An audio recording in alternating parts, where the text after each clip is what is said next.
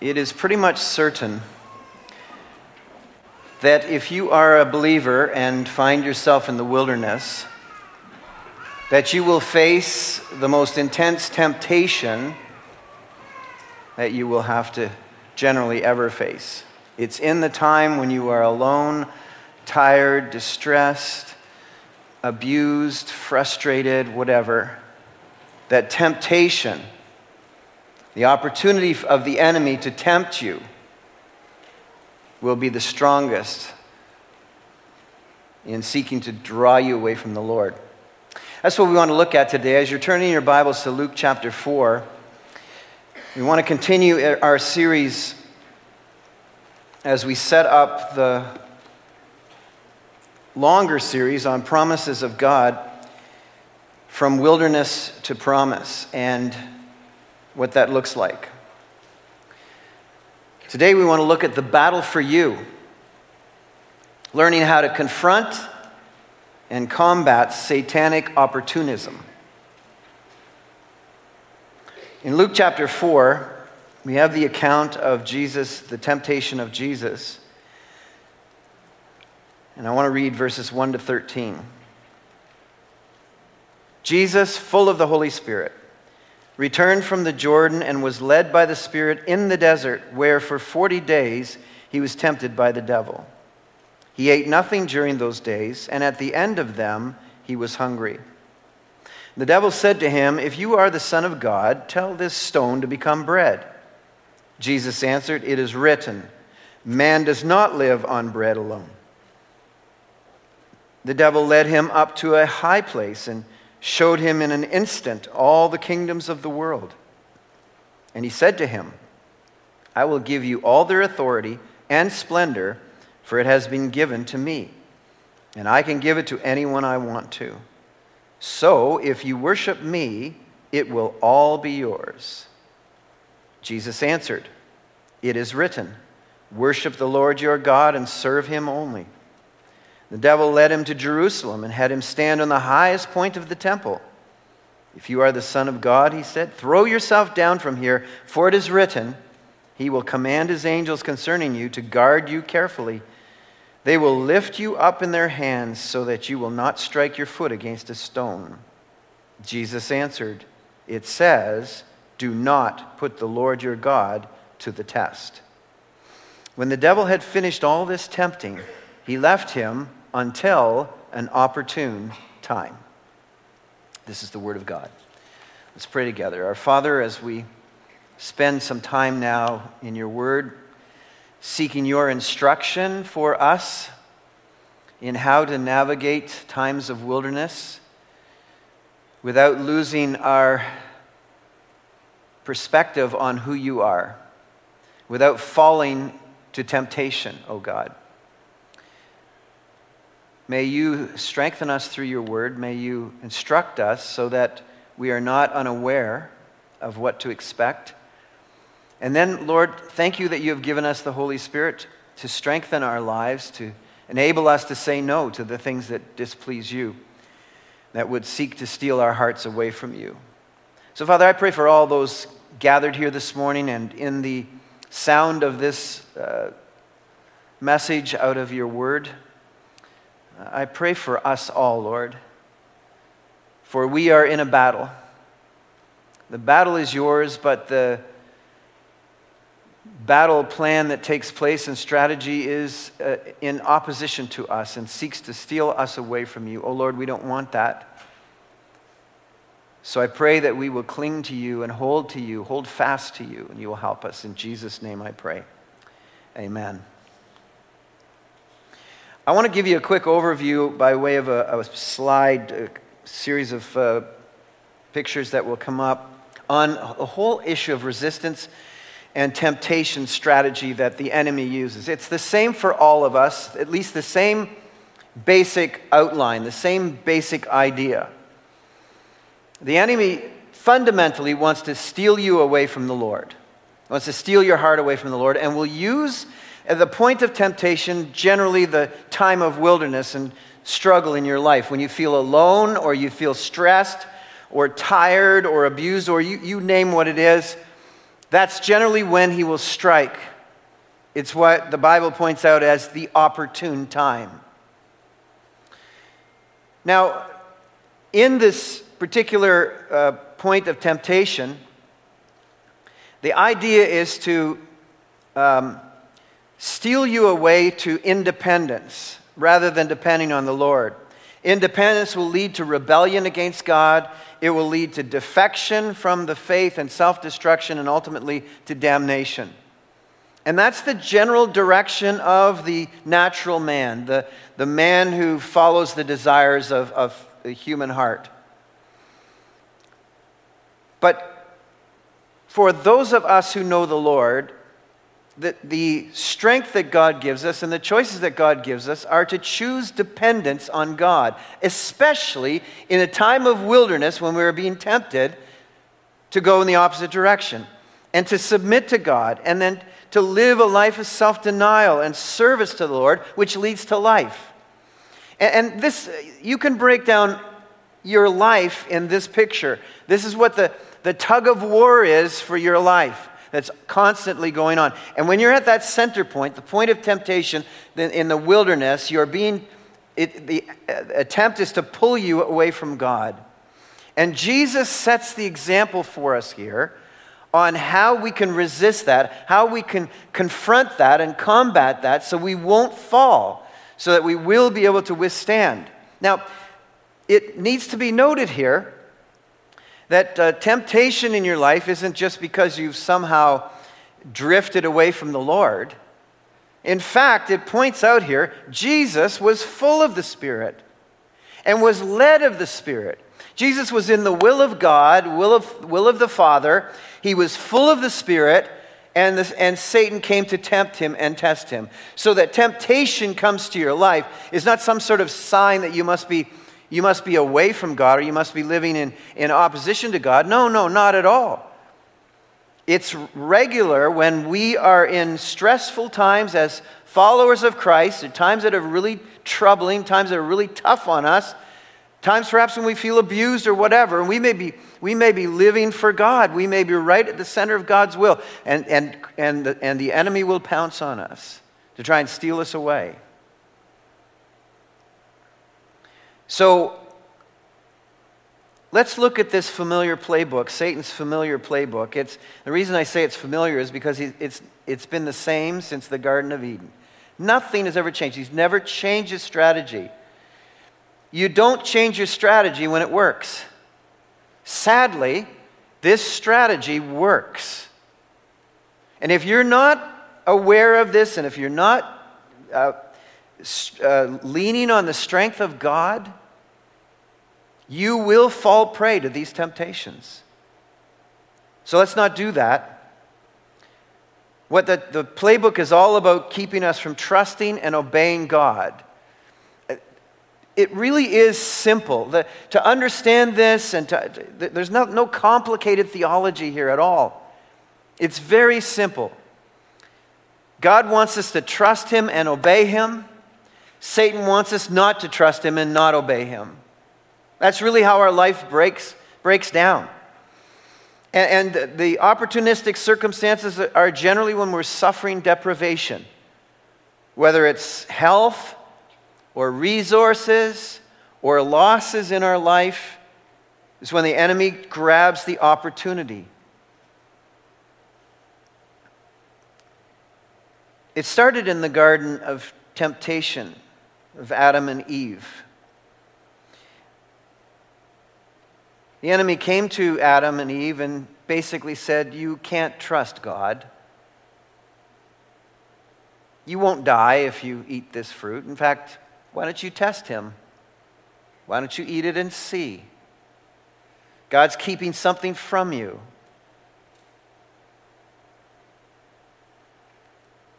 And we know how that worked out. In the wanderings of the people of Israel, which we covered a little bit already so far, the same strategy. In fact, in fact, Dr. Luke, who records this event in Jesus' life, lays it out in the same order of the failure of the people of Israel when they're wandering around the desert for 40 years. In uh, Exodus 16, it talks there about the Israel giving into their cravings. They were complaining uh, to Moses about the fact that they missed the all you can eat buffet that they used to enjoy when they were in slavery in Egypt. And then they went and made a golden calf in Exodus 32. And if you can imagine, they talked about let's make gods who will go before us and give us what God apparently isn't giving to us. In, in fact, if you read that text, you will be shocked to notice that, if you haven't been there for a while, that they actually credited the calf they had built with rescuing them out of Egypt. And then in Exodus 17, they tested and rebelled against the Spirit of God. Once again, grumbling and complaining and frustrated. And they were heard to say, Is the Lord among us or not? Verse 7 of Exodus 17. Now, this whole um, temptation event in Jesus' life is, is uh, theologically set up to take our minds to the Garden of Eden and to the people of Israel just by some of the descriptions that surround the event.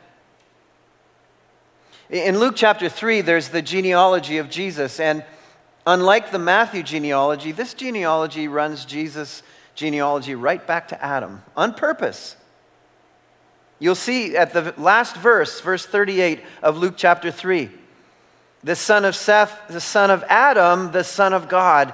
And now we're talking about the temptation of the Son of God. The idea here is to remind us of the failure of the first Adam and the fact that the second Adam must not fail. We're, we're, we're in anticipation as we start to read this story and we realize if the second Adam fails, we're all doomed. If Jesus doesn't succeed in this temptation, if he falls prey to this temptation, there is no hope for us. And of course, the 40 days in the, in the desert are intended intentionally to remind us about the 40 years of Israel wandering around because they had failed to serve God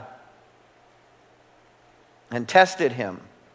And so now we come into this story of God's champion led by the Spirit, to be tempted by Satan. It's a showdown intentionally set up by God the Father. It's the showdown for us because the wilderness, you see, refines us. The wilderness refutes lies if we will allow it. The wilderness reveals who we really are, or at least where we presently are in our relationship with God. It's how wilderness makes or breaks you. So don't be ignorant. Your response to a temptation can change your entire life for good or for bad for some time. This is stuff we can't afford to lose on. We cannot. And we don't have to. Temptations are intended to be shortcuts based on our dissatisfaction with the Lord. They're intended to, temptations are intended to train us to depend upon ourselves, to be independent of God. God isn't taking care of you. You need to take care of yourself to subvert our loyalty to Christ. So, let's look at the first temptation. And I, I, would introduce it this way be on high alert for this. Voices that aren't healthy, especially when you aren't either. Voices that aren't healthy, especially when you aren't either. Jesus has just spent 40 days fasting. Do you see in the text? He ate nothing during those days. And at the end of them, he was hungry. And Satan pounced on him right then. It says right in the text. And the devil said to him, Right then, The unhealthy voice of Satan preys upon the weakened situation of Jesus physically because he was hungry. It's the subtle or not so subtle questioning of God's provision and care. The temptation to trade dependence on the Spirit for the independent replacement of the physical and the material. Satan says this to Jesus If you are the Son of God, is he questioning whether or not he's the Son of God? Satan knows full well he's the Son of God. Satan absolutely knows who this is. The grammar, in fact, not only permits but drives us to the translation that would be more accurately um, accurate emotionally since you are the son of god start acting like it. That's basically what satan is saying to him. Since you are the son of god start acting like it. Life should be better for you. Command this stone to become bread. Demand your provision rights. You deserve better. You shouldn't be hungry. That temptation pushes into our life as well when we are in situations like this, shouting at us in our need, our needy time. You're a child of God. He should be treating you better than he's treating you. You, you, should, you should have what a child of the king should have. You ever heard that kind of language? I have. You shouldn't be doing without. You should have the best of everything. The temptation at a time like this, where we feel a certain sense of deprivation, is a temptation to start feeding ourselves with better things than fasting. I should be feasting. Independent things that we decide ourselves. You can tell when um, you are being tempted to listen to the voice of the enemy, to go rogue on God, to go independent on God and fashion your own idea, fashion your own feeding. I should be feeding on this, I should be going this way, when you don't seek counsel from anyone else. When you don't tell those who are closest to you about the voices that you're hearing, about the ideas that you're coming up with, about the direction that you think you should be taking, about the need that you think you should finding a way to meet when you keep it to yourself and you don't tell those who you know are spiritual or those close to you who care about you or love you or whatever, you're keeping it to yourself because inside you know that they would tell me, don't do this. And I want to do this. Until it becomes a physical, material driving force in our life if you're not careful. It leads to addictions and security and greed. And we get good rationalizing why we need more of this or that that God hasn't given to us. Darrell Bock, in his commentary on this section, says this Will Satan succeed in testing us to take bread that God is not asking us to eat? while we ignore the most basic meal of all, his will? How Jesus answer this? Jesus said to him, It is written, man does not live on bread alone. Our cravings after unauthorized thing can actually take us away from God. Because after all, Jesus was at the center of God's will in the fasting that he was participating in. This is, this is what God had for him at that moment. This is what God wanted for him. God wanted him to be hungry for the things of God, to learn what that meant, to learn that God can be dependent, the Father can be depended upon, and to show us that that could take place. It was why God permitted this to be the situation in the first place, for Jesus to move on independently, choosing to release himself from what God had, the, the moment that God had placed him in, would be to, to fail all of us. Jesus was living without food at that time because it isn't enough for life and cannot live on bread alone. Uh, Matthew continues in his uh, version of this. Matthew continues to tell the, the remainder of that text in Deuteronomy 8 3. But man cannot live on bread alone, but by every word that proceeds from the mouth of God. That's where life food comes from. Jesus was spending his time there bread alone, things alone cannot sustain real life. It cannot. They can provide life for a time, but only the bread of life. The Word of God can sustain us for eternity. Life is not defined by physical provision, but by God's will and depending on His lead. Seek first the kingdom of God and His righteousness, and all of these things will be added to you. There's a second temptation that uh, pops up here starting at verse 5. He basically says, he takes uh, Jesus to a high place and shows him in an instant all the kingdoms, the splendor and glory of those kingdoms. And literally says to, to Jesus, What are you, the Son of God, doing wandering around homeless in the wilderness? When you should have all of these kingdoms and the splendor of these kingdoms and power and all that comes along with it, the responsibility from your status as the Son of God, your credentials.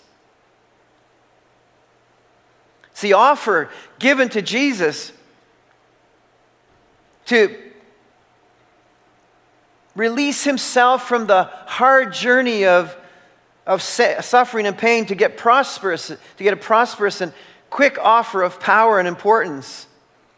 It ultimately becomes the temptation to trade loyalty to God for loyalty to other gods. How insidious this is as well. Satan loves to, to find us in a moment when we are struggling in the wilderness to, to wonder about our worth, to wonder about our, our value, to wonder about our contribution, to wonder why we are in the situation we're in. We're not getting the position that we think we should have. We don't have the responsibility that we think we should have. We think we deserve more authority. We think we deserve to enjoy the splendor of what is available. And it's there that Satan comes knocking on our door. This happens in church all the time. You can have all of this. Look at how he words it. It will all be yours. So that's, that's, I mean, every commercial, every, every marketing principle is like, you can have it all. The, the drive in humanity is have it all. You deserve it. The idea to act independent of God and His will and what He wants for you. You know, we should always be nervous when the devil is giving us something, right? It's the devil who says, the devil says, you know, here, I'll give all of this to you. I, I have an offer, I have a shortcut. I have a shortcut to your dream. Without all the hard work of getting there and the suffering that it takes, that, that the Father has mapped out for you. The temptation to get it quick and easy, the prize and the power and none of the pain if you worship me, Satan says. There it is. He out and said it to Jesus. He usually doesn't say it that explicitly to us. I guess he was respecting the fact that Jesus knew anyway. He doesn't tack that on for us. He just says, You can have it all. He doesn't say, If you worship me, but that's what comes with it. When you decide to act independently of God and seek after ambition and power and splendor and prestige and all that you think you deserve, the offer of the promotion at the workplace, what comes with it? You have to ask yourself not that all promotions are bad, but what comes with it for position and splendor and authority does it erode away your passion for God, your time with God? What, has to, what, what, what has to go in order for you to gain the splendor and position that is offered to you? What, what has to go in your life? Because something has to go. Time with your family? Oh, this is for my family. No, no, you're for your family.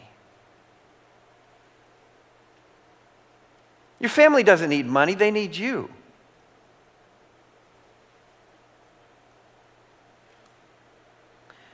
It's an invitation to idolatry.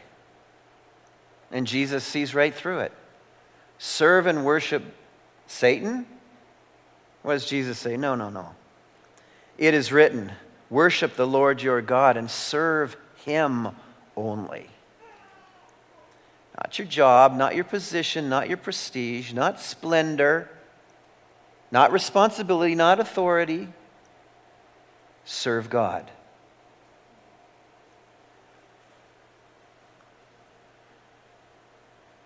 Any offer that requires you to trade your worship of God for anyone or anything is an empty promise that will lead to slavery and utter destruction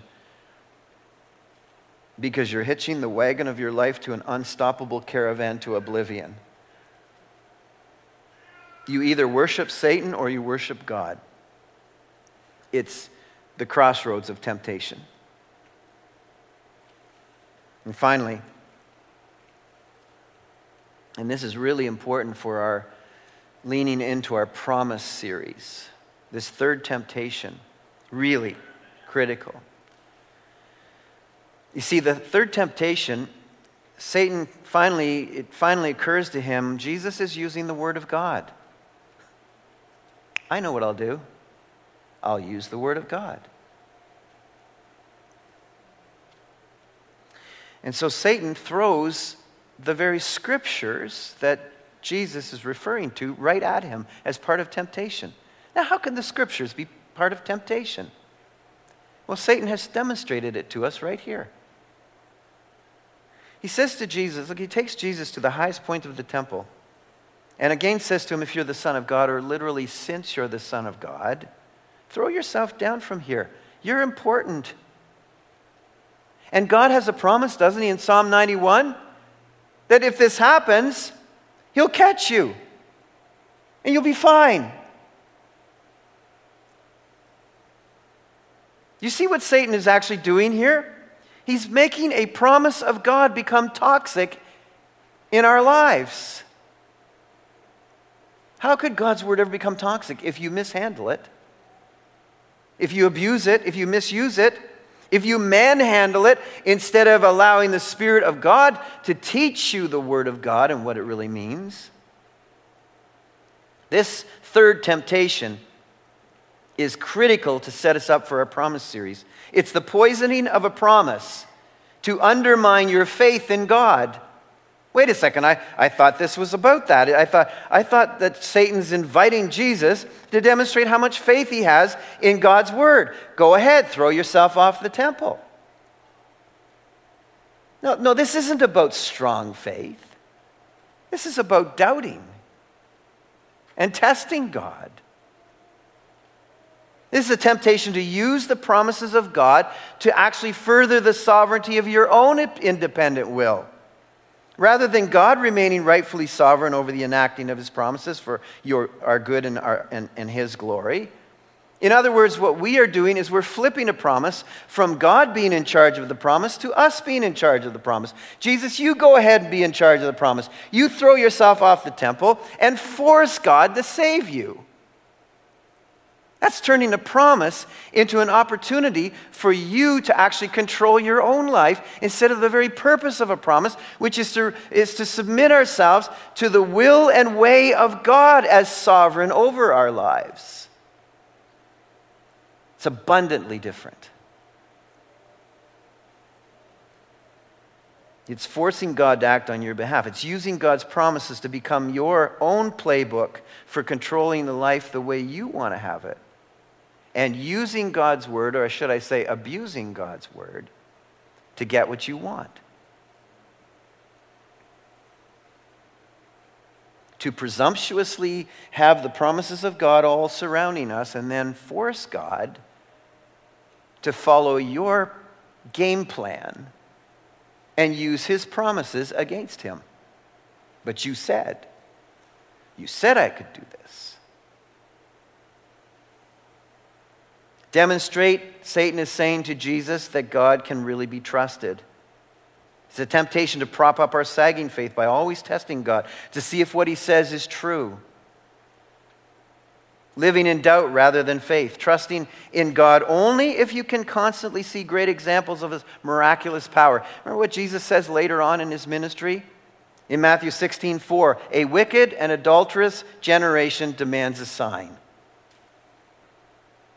And beloved, we have entire ministries built upon this misuse of God's word. Entire ministries that are constantly manhandling and manipulating man created miracles and, and sideshows to get money out of people's pockets. Virtually every evangelical, and I will use quotations, racketeer who are raising large gobs of money use this very strategy.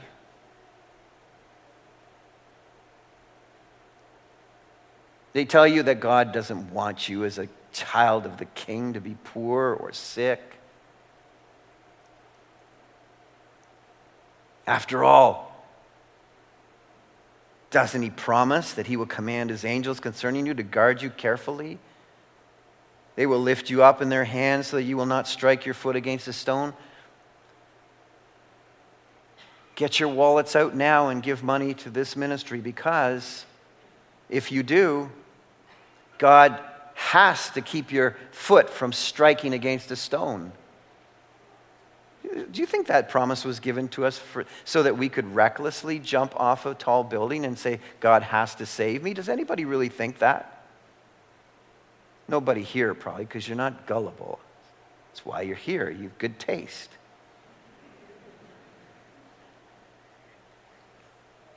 But you know what? When you get beaten down, you're in the wilderness, and you can't see any way out of anything, and it's, it's just beating down on you, and you don't know what to do. It becomes pretty tempting to say, Where's my promise? Where, where's, where's my health recovery? Where, where's, where's, where's my job? Where, where's my provision?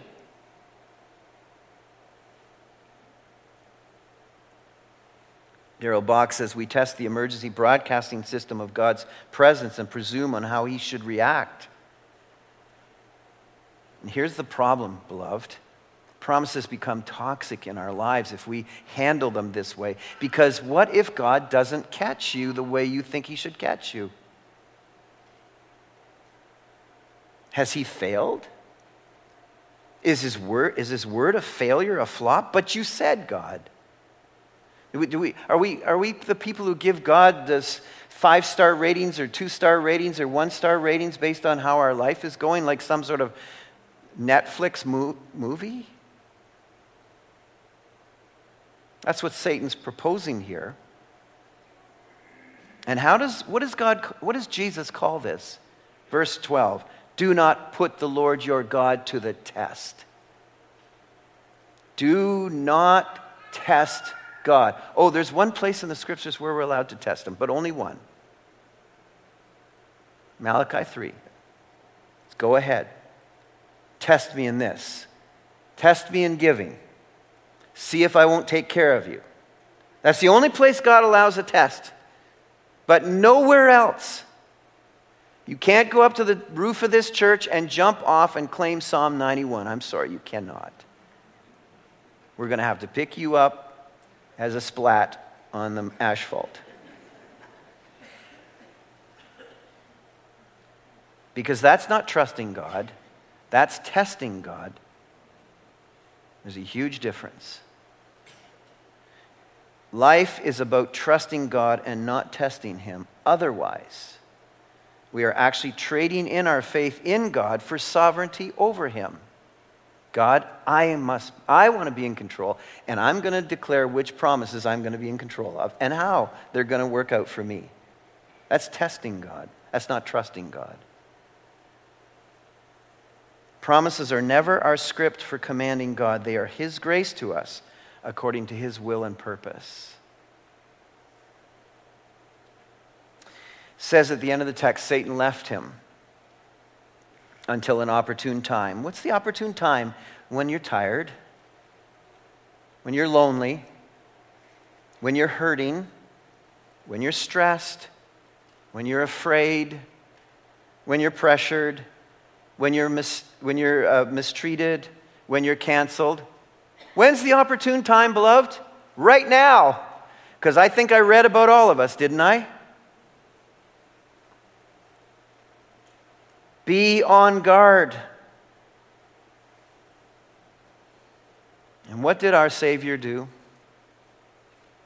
Jesus turned away and remained on the hard road of the mission to Calvary.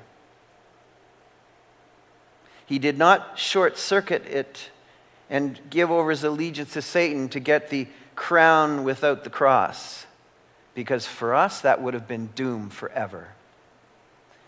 No, he avoided and rejected the temptation of Satan and stayed on the hard road that the Father had put before him, right to Calvary, to bear our sins on the cross of Calvary so that we could have eternal life. And not only that, but the power and presence of the Holy Spirit living in us, the same God who, who defeated Satan in these temptations is the God who lives in our hearts, enabling us to do the same. So call on the power of the Lord. Don't get toxic about the promises. Call on the power of the Lord and trust in his promises as he gives them to us according to his will and according to the purposes he has for us uniquely and for his glory and our good. And I invite you, in light of that, to join with us now at the Lord's table as we remember the sacrifice that Christ willingly made for us. Beloved, every temptation that comes your way offers you one of two directions. You will either refuse the temptation refuse to be independent of God and grow more towards the Lord in the likeness of His Son. Or you will choose to be independent at that moment and move toward rebellion and away from God.